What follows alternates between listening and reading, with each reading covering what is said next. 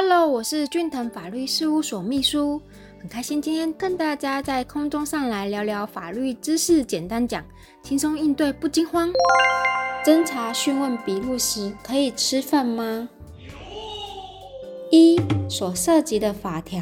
那涉及的法条呢，就是刑事诉讼法第九十五条的部分哦。讯问被告应先告知以下的事项。一、犯罪嫌疑及所犯所有罪名，罪名经告知后，认为应变更者，应再告知哦。二、得保持缄默，无需违背自己之意识而为陈述。三、得选任辩护人，如低收入户。中低收入户、原住民或其他依法令得请求法律辅助者，得请求之哦。四、得请求调查有利之证据。无辩护人之被告表示已选任辩护人时，应停止讯问，但被告同意续行者，不在此限哦。另外还有一个法条的部分，《刑事诉讼法》第九十八条的规定呢，有说到讯问被告应以恳切之态度，不得用强暴、胁迫、利诱。诈欺、疲劳讯问或其他不正的方法哦。第二点，相关人权保护啊，像是肚子饿了怎么办呢？我们常常啊，在电视剧啊、动漫啊，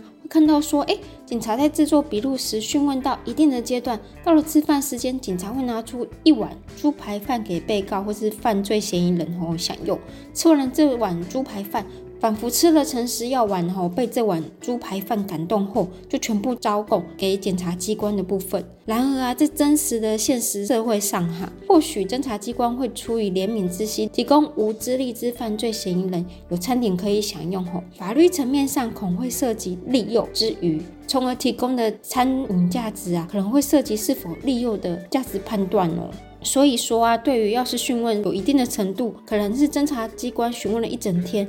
这也是实务上辩护人戏称的全餐。有些侦查机关在吃午餐、晚餐的时间，会提供便当给辩护人、被告或是犯罪嫌疑人。若是从一早开始啊讯问到晚上，中间不与被告、犯罪嫌疑人吃饭呢，有可能又会违反现代法治国家宪法保障人权的意志。纵使啊，就算是一个极恶劣的分子。现代法治国家也是不允许侦查机关有拷问啊、严刑逼供的情况发生。若询问了一整天呐，然后还不允许被告或是犯罪嫌疑人吃饭用餐，导致于体力不支啊，仍然要求继续询问，这个就会违反哈上面所说的刑事诉讼法的法规的规定，用强暴、威迫、利诱、诈欺、疲劳讯问或其他不正之方法进行讯问的这些问题有或是疑虑的发生。那第三点的部分呢，就是律师可以给予怎样的协助呢？假设啊，侦查机关啊将被告犯罪嫌疑人的人身居住在一定的处所，进行一连串的讯问时啊。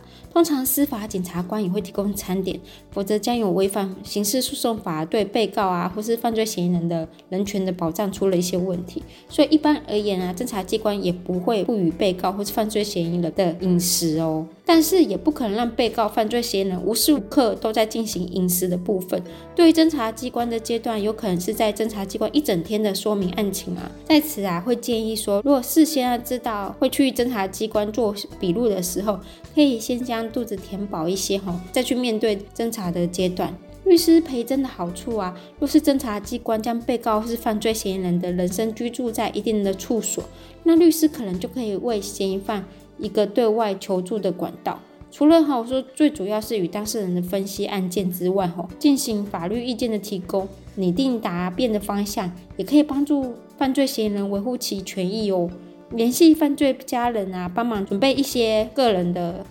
所需日用品啊，餐食也是可以的哟。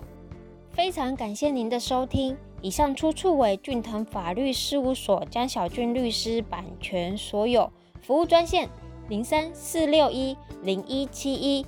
手机零九七八六二八二三一。下周二早上十点，咱们空中再见喽，拜拜。